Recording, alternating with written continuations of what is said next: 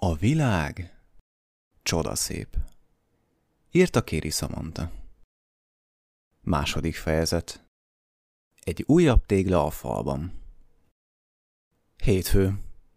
Ismét eljött az a csodálatos nap, amit közgyűlölet övez, és mindenki csak suttog erről a retteget hétkezdő napról. Ezen a napon mindenki dupla kávét készít és iszik reggel, amikor a macska farkára akkor is rálépünk, ha ki van engedve az udvarra. És még sorolhatnám. Bár senki sem szereti, én kifejezetten kedvelem ezt a napot. Ilyenkor újra találkozhatok a barátaimmal, kimozdulhatok a szobámból, és szívhatom a friss levegőt két napnyi semmit tevés után. Ezen kívül azt is jelenti, hogy közelebb kerülhetek az álmaim megvalósításához azzal, hogy egyre kevesebb időt kell eltöltenem az iskola padjaiban. A munka, amit majd pár év múlva találni fogok, úgy vonz engem, mint a mágnes két pólusa egymást.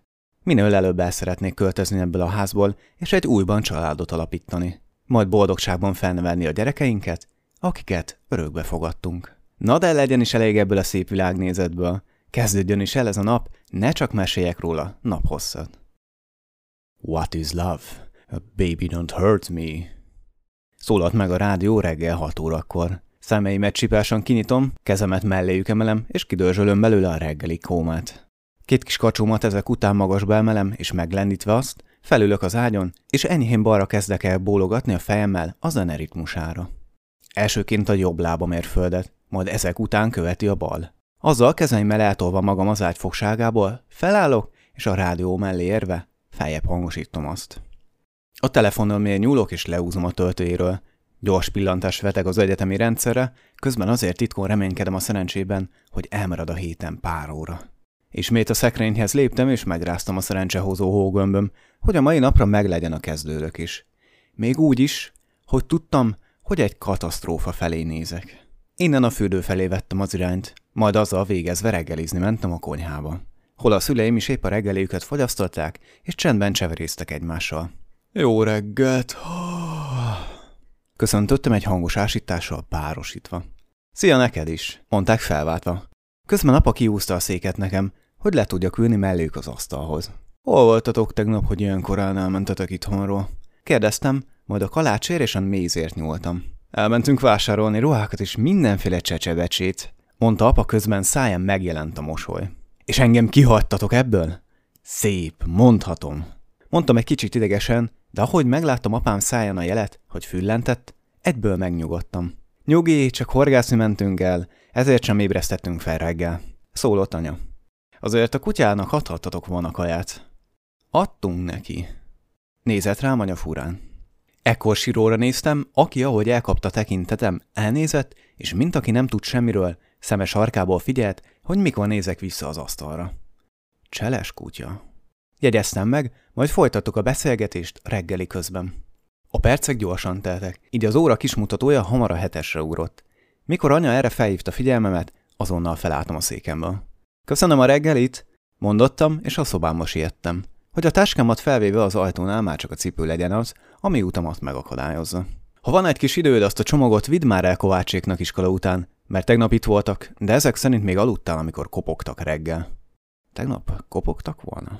Tettem fel a kérdés magamba, de inkább felkaptam a csomagot, és a táskám mélyére raktam, hogy majd tanítás után eszembe jusson. Sziasztok! Köszöntem el anyáéktól, és elindultam. Legyen szép napot, kicsim! Válaszolták. Az ajtót becsukva anyakamba vettem a világot, és a legközelebbi dzsungelig meg se lehetett állítani. Ott aztán, mint a jó kalandor, tábort vertem, és két perc idegeskedés és magammal való káromkodás után kigobóztam a vezetéket, és bedugtam a fülhallgatót a fülembe. A rádió megfelelő csatornájára állítottam a telefont, azzal helyet foglaltam a padon, hogy csendben megvárjam a buszt, hogy elvigyen egészen a városba. Mikor megérkezett, felengedtem illedelmesen az idősebb korosztályt, és felszállva helyet foglaltam az egyik ülésen, menetiránynak szembe, hogy lássam azt, ahogy halad a busz. Emellett ilyenkor szoktam a változásokat is megfigyelni a városon, hogy amerre haladunk, milyen új dolgok kerülnek ki a boltok polcaira. Ide-oda billengettem fejem, és lábammal ütve a ritmust élveztem a zenét, amit épp hallgattam. Közben elővettem a táskámból a matek füzetem, és gyorsan leellenőriztem, hogy volt-e házi. Amit ritkán csinálok meg, de legalább büszke vagyok azon ritka esetekre, amikor igen. Szaporán átlapoztam, és figyeltem minden egyes lapra, hogy hol ér véget az írás. Majd amikor odaértem, megnéztem az utolsó sort, hogy fel van-e tüntetve a HF jelölés. Ott volt, viszont szerencsére meg volt oldva, és még egy szívecske is volt a lapszélére rajzolva. Ezért fogtam, és becsuktam az összekapcsolt lapokat, és inkább pihentem. A busz megérkezett az egyetem előtti parkhoz a busz megállóba.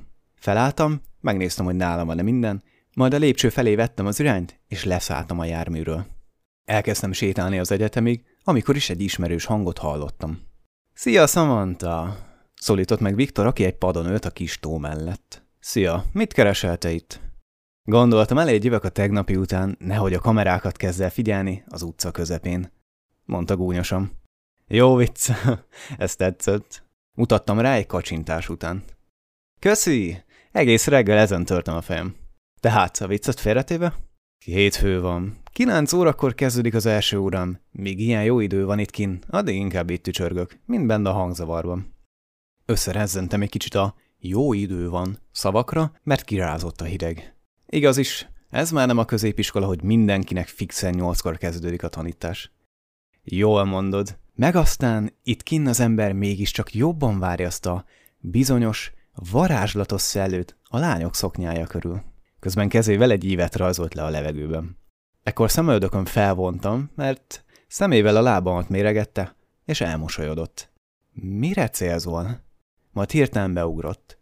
Perverz! Mondtam oda hirtelen nevetve, és szoknyámhoz kaptam. Én soha, csak ha a helyzet úgy kívánja. Viszont siess, mert az előadásod hamarosan kezdődik. Nézz vissza a szemembe. Akkor viszlát, Viktor, majd még találkozunk.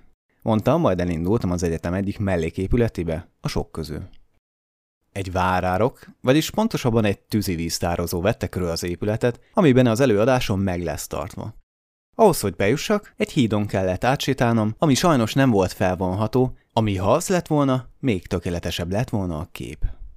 Gondoljátok csak el azt a szórakoztató szituációt, ha meg annyi lovas katona próbálná meg bevenni az épületet, és mi diákok próbálnánk meg a helyet és a bent található számítógépeket megvédeni. Jönne egy gyalogos egység is, hosszú lándzsákkal meg kardokkal. Aztán bevetnék a katapultokat és az ágyukat.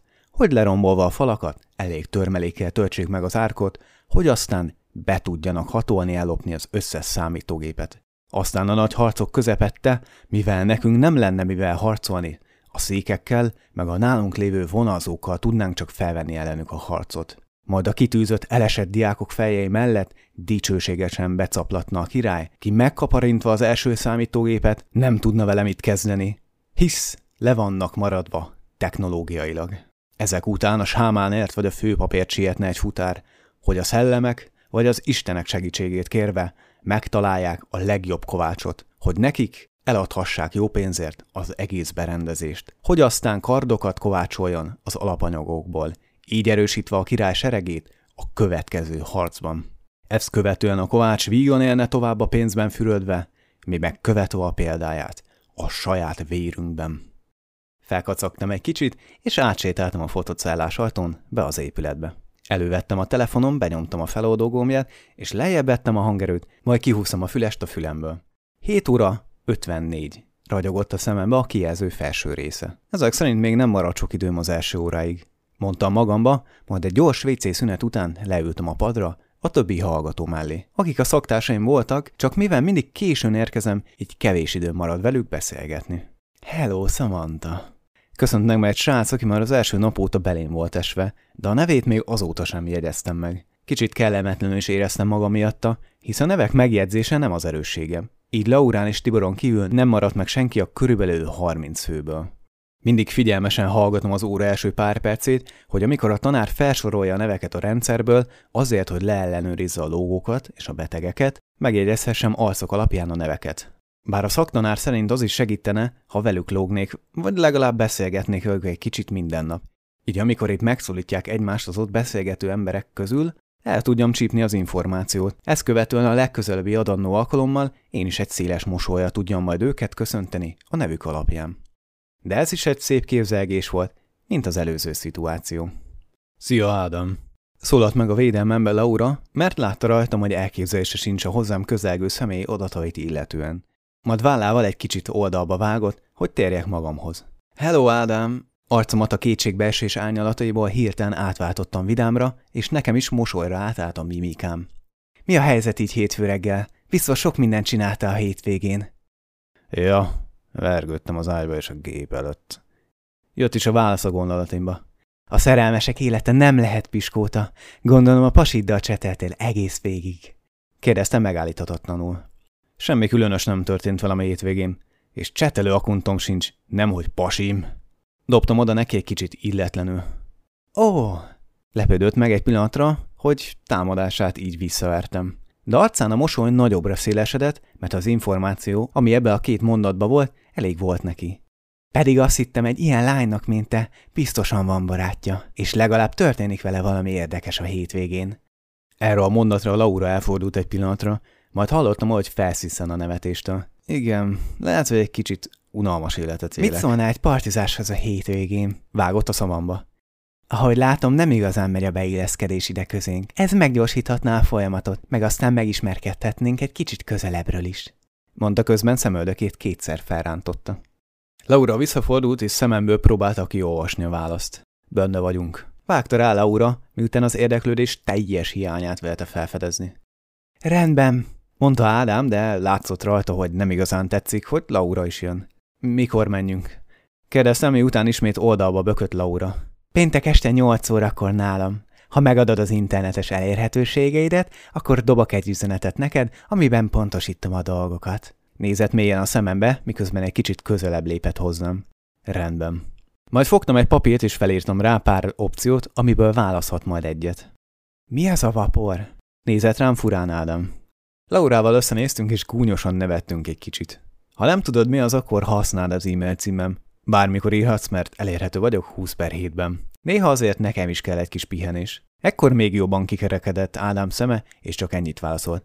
E, Oké. Okay. Ekkor egy fél lépés megtettem hátra, úgyhogy ne vegye észre, miközben pislogott egy hosszút. Aztán szemem sarkából észlelve, hogy a tanár közelít az ajtónál, fejemmel bólintottam egyet. Ah, jön a tanár, mondta az egyik szaktárs, ki a téglafalat támasztotta, és füléből próbálta kihámozni a fülhallgatót. Ah, akkor pénteken. Mondtam fellélegezve Ádámnak. Várni foglak, válaszolt Ádám, mire Laura egy kicsit megköszörülte a torkát. Ah, természetesen téged is, Laura. Azva beállt a képzeletbeli sorba, hogy mi hamarabb a terembe legyen. A tanár a kód bepötyögése után ajtót nyitott, és megvárta, míg mindenki elfoglalja a helyét a teremben. Ezt követően szétnézett a folyosón, és azt leste, hogy nem érkezik-e valaki későn. Majd bejött, és táskáját lerakva az asztalra, kabátját a fogasra tette, ahol a mieink is voltak. A számítógéphez lépett, benyomta a főkapcsoló gombját, és közben várta, hogy az alapzaj minimálisra csökkenjen. Beírta a számsort a gépbe, és kezébe vette a félcet, majd a kupakjával elkezdett játszadozni. Jó reggelt mindenkinek! Nézett fel, majd vissza a táskájára, és egy lapot vett elő. Itt a jelenlétív, kérem töltsék ki. És ha lehet, csak a saját nevüket írják rá. Erre mindenki felnevetett. A reakciója csak egy ironikus mosoly volt visszafelénk. Ha mindenki végzett vele, hozza ki az utolsó. Tanár úr! Szólalt meg buzgón egy szaktársam. Igen. Fordult felé a tanár. Mi a véleménye a tegnapi túlszállításra? Szerencsésnek mondható, hisz az elkövetőket nem sikerült elfogni, és pár rendfenntartó meg is sebesült de a túsz legalább kimentették. Kicsit viccesre vette a formát. Mondjuk annyi rendőr közt ilyen nevetséges módon megszökni. Én azt hallottam, csak kettőknek sikerült elmenekülni, mert a többit az épületben elfogták. Mondta ismét. Erről a teóriáról én is hallottam, de a rendőr ismerősöm megcáfolta ezt. Magának vannak rendőr ismerősei, és részt vettek a bevetésben? kérdezték csodálkozva. Igen és igen, de a részleteket nem árulhatom el. A lényeg, hogy volt sérült is. Egy pillanatra megcsúszott a hangja. De az elkövetőknek sikerült lelécenők. Az óra végén gondolják, beszélhetünk róla, de most inkább, természetesen, csak ha megengedik, leadnám az óra anyagát. Rendben. Az óra maradék részét ettől kezdve falfehéren töltöttem, és gondolataim a tegnapon kezdtek el kavarogni. Az óra végén, ahogy a szokott lenni, megbeszéltünk mindent, és jókat nevettek a szaktársak a történteken. A tanár is rájátszott, nem keveset, de ettől jó az egyetem, hogy sokkal barátságosabbak az óraadók, mint az előző intézményekben. Mindenki elmondta a véleményét és hozzárakta a saját elképzelését, hogy ő hogyan csinálta volna a helyszín kiválasztásától kezdődően a megfelelő emberekig. Aztán útjára engedett minket a tanár, és mindenki ment, amerre látott. Laura és én a park felé vettük az irányt, hol kerestünk egy szabad padot és leültünk rá. Laura elővette a tíz óráját, és elkezdte malszolni azt. Eközben én a fél tucat szolos képernyőbe merültem, és az internetet bújtam. Sziasztok, lányok, mi a helyzet? Szakította meg a csendet Viktor, ki Tiborral együtt érkezett. Semmi. Válaszolt Laura teliszájjal. Remek, leülhetünk? kérdezte Tibor. Csak nyugodtam. Válaszolt Laura. Ekkor Viktor homlokom előtt elkezdett csettintgetni, hogy találjak vissza a való világba, de figyelmemet nem tudta megszerezni. Pár másodperc után megvonva ezt, ujját megfeszítve megpöckölte fejbúbomat. Hé, Kás, ez nem volt szép! Förmedek rá. Nem baj, legalább már figyelsz rám. Arrébb csúszannál, ha megkérhetlek? Nézett rám borjú szemekkel. Megszántam bajtársamat, és fenekemet elemelve a pad fájtól, arrébb tettem magamat. Miben merültél bele ennyire szamanta, hogy még engem sem vettél észre? Kérdezi Viktor, miután hátsóját a pad kényelmébe helyezte. Az előadáson volt szó túlszmentésről, és erről keresek információt. Ó, igen, az érdekes eset volt, vágott szavalmat Tibor. Tudtom, ma már elfogták az elkövetőket. Az illető, akit erre voltak, egy fontos személy volt, de sajnos kevés időjük volt, hogy az információt, amire szükségük volt, kiszedjék belőle. Mondta laptopját elővéve és olvasva a cikket, ami a monitorján megjelent. Cs, szerencsétlenek. Sok hűhó, a semmiért. Húzta el száját Laura. Igen, nagyjából ennyi, nem kell többet utána kóslatnod, Samantha. Nézett rám Viktor, és egyik kezével megfogta a telefon tartó kézfejem, majd a másikkal megnyomta a home gombot a telefonom alján. Hát igen, amikor még voltak gombok a telefon elején. Rendben. Válaszoltam hevesen verő szívvel, mert Viktor még mindig fogta a kezem. A ciszád dühös lenne, ha látná elvörösödő arcod, Júlia. Nézett rám mosolyogva Laura. Igaz is, bocsáss meg! Mentegetőzött Viktor, elengedve a kezem. Azok a karmok ellen nem tudnám felvenni a harcot. Mondta, majd mindenki felnevetett. Imádtam ezt a bogást, mellettük sosem éreztem magamat szomorúnak. Az egész körülbelül 12 éve kezdődött, amikor még kis pityergősek voltunk, és az általános iskola első évfolyama állt előttünk. Viktor és Ferenc volt az első, akiket megismertem. Ferenc a végtelen nyugodt kis srác, ki mindig csak akkor szólal meg, amikor kellett, és semmin se tudta magát felhúzni. Mindig higgadt maradt. Viktor ennek mondhatni az ellenkezője volt. Erős testalkata miatt mindenki belekötött, és próbálta legyőzni. De sose jött össze. Emiatt sokat volt az igazgatónál, és párszor meg is kísérelték elbocsátani, de kedves természete miatt erre nem került sor sosem. És hogy én hogyan illettem közéjük? Ez nagyon egyszerű. Mindegyikünk rajongott a videójátékért, igaz, akkor még nem voltak olyan fejlettek, mint a mostani időben. De az első alkalom, mikor bevittem az első M64-em az iskolába, hogy a csőszerelővel játszunk 3D-ben, az hozott igazán minket össze. Aztán teltek múltak az évek, és majd minden nap tartottunk közös játéknapokat nálunk. Mikor a srácok átjöttek, és estig toltak a kedvenc játékainkkal. Viszont, mint nagyjából mindennek, ennek is vége szakadt akkor, amikor megkaptuk az első komolyabb számítógépeinket, és el nem ért minket is a nagy internetláz a 2005-ös években. Attól kezdve nem jártunk át egymáshoz, de a beszélgető programok segítségével mindig el tudtuk érni a másikat, hogy a több játékos játékokban együtt tudjunk játszani. Itt jön képbe Laura és Viktor. Velük az egyik online játékban ismerkedtünk meg, és attól fogva elválaszthatatlanok voltunk ötem. Ekkor alapítottunk egy klánt, ami azóta is öt fővel számol, és havi rendszerességgel összeárunk meginni valamit az egyik helyi kávézóba. Az egyetem segített benne, hogy többet találkozunk. Megbeszéltük, hogy mindenki ugyanarra az egyetemre jelentkezik, amire Tibor jár. Eme kis egyetem a városunkban van, ahol élünk. De kilétét nem fedem fel, hisz nem szép a saját városról szépeket regélni. Na de térjünk is vissza a rendes kerékvágásra, mert kezd kicsit sok lenni a régi szép dolgokból. És mi lesz a program hétvégén, lányok? Sajnos nekem be kell fejeznem a programot a következő órára, így passzolom a hétvégét. Válaszolta Tibor, ki egyébként az egyetem informatikai szakára járt. Remek. És ti lányok? A szombat nekünk kilőve, mert megyünk bulizni. Jelzem a macska körmeket meghajolt ujjaimmal az utolsó szónál, hogy átérezze a lényeget Viktor. Jaj, ne csináljátok már ezt, pedig találtam egy igazán jó bankrablós játékot, de akkor elhalasztva legközelebbre. Viktor egy kicsit levertnek látszott. Hát van ilyen. Online találsz még pár embert, akiket hívhatsz játszani. Nem szükséges mindig csak velünk lenni, mondtam. Igaz is. Aztán hova mentek bulizni lányok? Mehetek én is? kérdezett vissza Viktor. Ahogy Ádámot ismerjük, nem.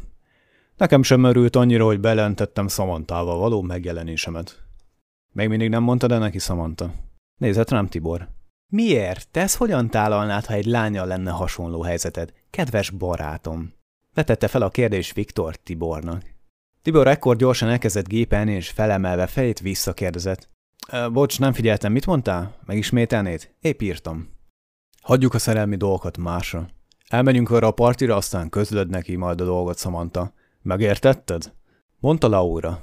És ha nem? Kérdeztem vissza viccesen. De erre mindenki egy fanyar pofával rám nézett, és az életkedvem is elillant. Jó, rendben, megteszem. Erről van szó, est a minél előbb, mondta ismét lelkesen Tibor. Ez azért volt vicces Tibor szájából hallani, mert nem volt igazán kapcsolata nőkkel. Nem rosszra gondolni, csak őt inkább a számítógépek érdekelték, még elsősorban, és utána következtek a lányok. Így volt pár olyan alkalom, mikor egy program megírása miatt késett le egy randit, vagy nem ment el a barátnőjével megbeszélt találkozókra. Meg aztán külsőre sem volt az a vonzó típus. Tibor, kérlek. Mondtuk egyszerre rátekintve, ugyanazzal a tekintettel, amivel rám is néztek. Oké, oké, megértettem, csendben leszek, még nem osztotok lapot. Majd belemerült a laptop kijelzőjébe. És aki akar és mindenfélét fog pletkálni rólam, elintézzük még időben, ha valami ilyesmire vetemedne majd a történtek után. Mondta viccesen Laura, de valahol szemében látszott, hogy az elintézni szót komolyan gondolta, ami egy pillanatra megrémített. De nem tudom, hogyan mondjam el neki a dolgot. Itt vagyok én már neked tízen pár éve. Ha szeretnéd, gyakorolhatsz rajtam, mondta kedvesen Viktor. Szabadon foglak, ne feledd. Mosolygok rá. Akkor ez megbeszélve. Ekkor órájára tekintett Laura. Ferenccel mi a helyzet? Ahogy ismerem, elaludt, de ha vársz egy pillanatot, meglesem a telefonomon, online van-e valahol. Elővettem a telefonom és meglestem az alkalmazásba, hogy elérhető-e, de a neve mellett csak az offline szó szerepelt. Ahogy sejtettem, még alszik, mert nincs fent egyik platformon se. Ekkor rajtam kívül mindenki összenézett és gondolkodóba esett. Egy pillanatnyi szemöldök ráncolás után megtöltem a pillanatnyi csendet. Mi az? A, semmi. Kicsit nyögvenyelősen mondta ki, de nevetve. Arca viszont nem mosolygott, csak azután váltott át rá, mikor furcsán nézett rám. Pedig én mondtam neki, hogy ne játszon annyit este, mert még nem tud kikelni az ágyból reggel, mondta Laura. Na mindegy, induljunk útra, mert még elkezdik nélkülünk az előadást. Azzal felállt és kezemet megfogva felhúzott álló pozícióba. Aztán majd ne felejtsetek el visszajönni utána, szólott Viktor. Rendben, addig is sziasztok, mondta integető. Elindultunk egyenesen az egyetem főépületébe, ahol a matek előadás lesz megtartva. Előre is összehúztam magam, hiszen egy ösztönös reakcióról beszélünk, ami minden hallgatóban és diákban megvan, ha erről a tantárgyról beszélnek neki. Bár nem volt olyan kegyetlen, mint hinné az ember, mert a számológép gondolkozik helyettünk, de az a másfél óra, ami ilyenkor négynek is érződött, mégis kínos hallgatásokkal volt teli. Egyszer csak a tanár felemeli a bal kezét, jobbját a csuklójához emeli és felhatja a ruhája végét, majd konstatálja az órán lévő mutatók helyzetét.